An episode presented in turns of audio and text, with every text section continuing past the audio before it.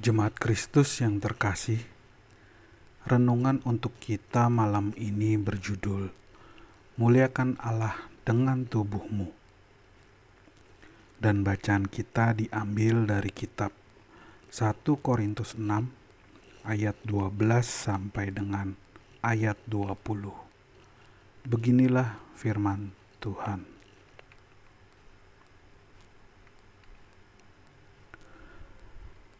Segala sesuatu halal bagiku, tetapi bukan semuanya berguna. Segala sesuatu halal bagiku, tetapi aku tidak membiarkan diriku diperhamba oleh suatu apa pun.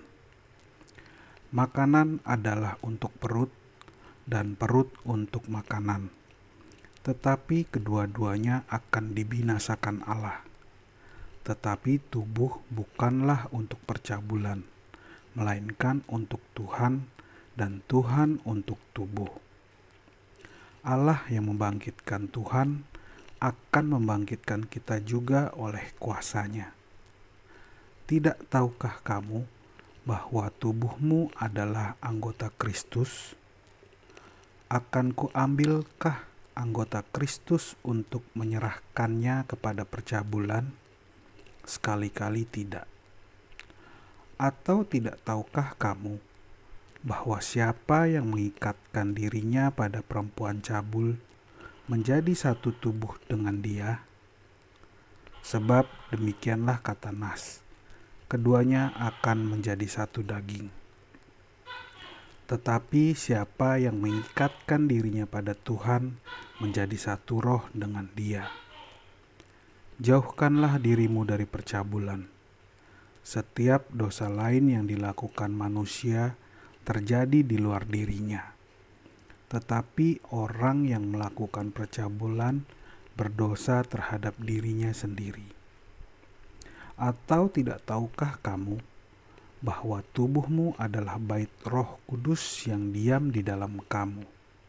Roh Kudus yang kamu peroleh dari Allah dan bahwa kamu bukan milik kamu sendiri. Sebab kamu telah dibeli dan harganya telah lunas dibayar. Karena itu, muliakan Allah dengan tubuhmu.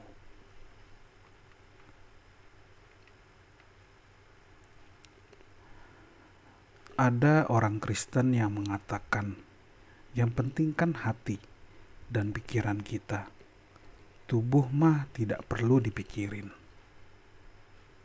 Akibat dari pemahaman ini, ada banyak orang Kristen yang serampangan dalam menjalani hidupnya.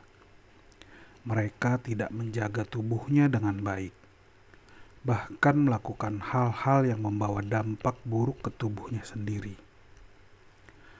Paulus mengingatkan jemaat di Korintus sebab hidup mereka masih belum menunjukkan sepenuhnya hidup di dalam Kristus. Mereka masih hidup dengan cara hidup yang lama, walaupun sudah percaya kepada Kristus. Paulus mengingatkan bahwa tubuh dan pikiran adalah satu kesatuan, dan itu sudah dibayar lunas oleh Kristus, dibayar dari belenggu dosa. Jadi, bukan lagi saatnya kita memisah-misahkan antara yang terpenting adalah pikiran dan hati daripada tubuh. Bahkan melihat tubuh sebagai sesuatu yang fana. Itu sama berharganya dan muliakanlah Allah dengan keseluruhan dirimu, seutuhnya dirimu. Lagi pula, bagaimana kita akan memuliakan Tuhan bila badan kita sakit? Atau kita justru menjadi batu sandungan bagi orang di sekitar kita yang melihat hidup kita setiap hari? Itu akan menjadi hal yang percuma kalau kita tidak menyatakan itu secara utuh melalui tubuh, hati, dan pikiran kita. Mari muliakan Tuhan selalu.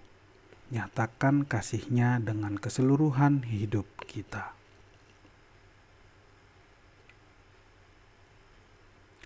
Demikianlah renungan malam ini. Semoga damai sejahtera dari Tuhan Yesus Kristus tetap memenuhi hati dan pikiran kita. Amin. Jemaat yang terkasih, mari kita bersatu hati, masing-masing menaikkan pokok-pokok doa yang ada di dalam gerakan doa 21 GKI Sarwa Indah. Mari kita berdoa.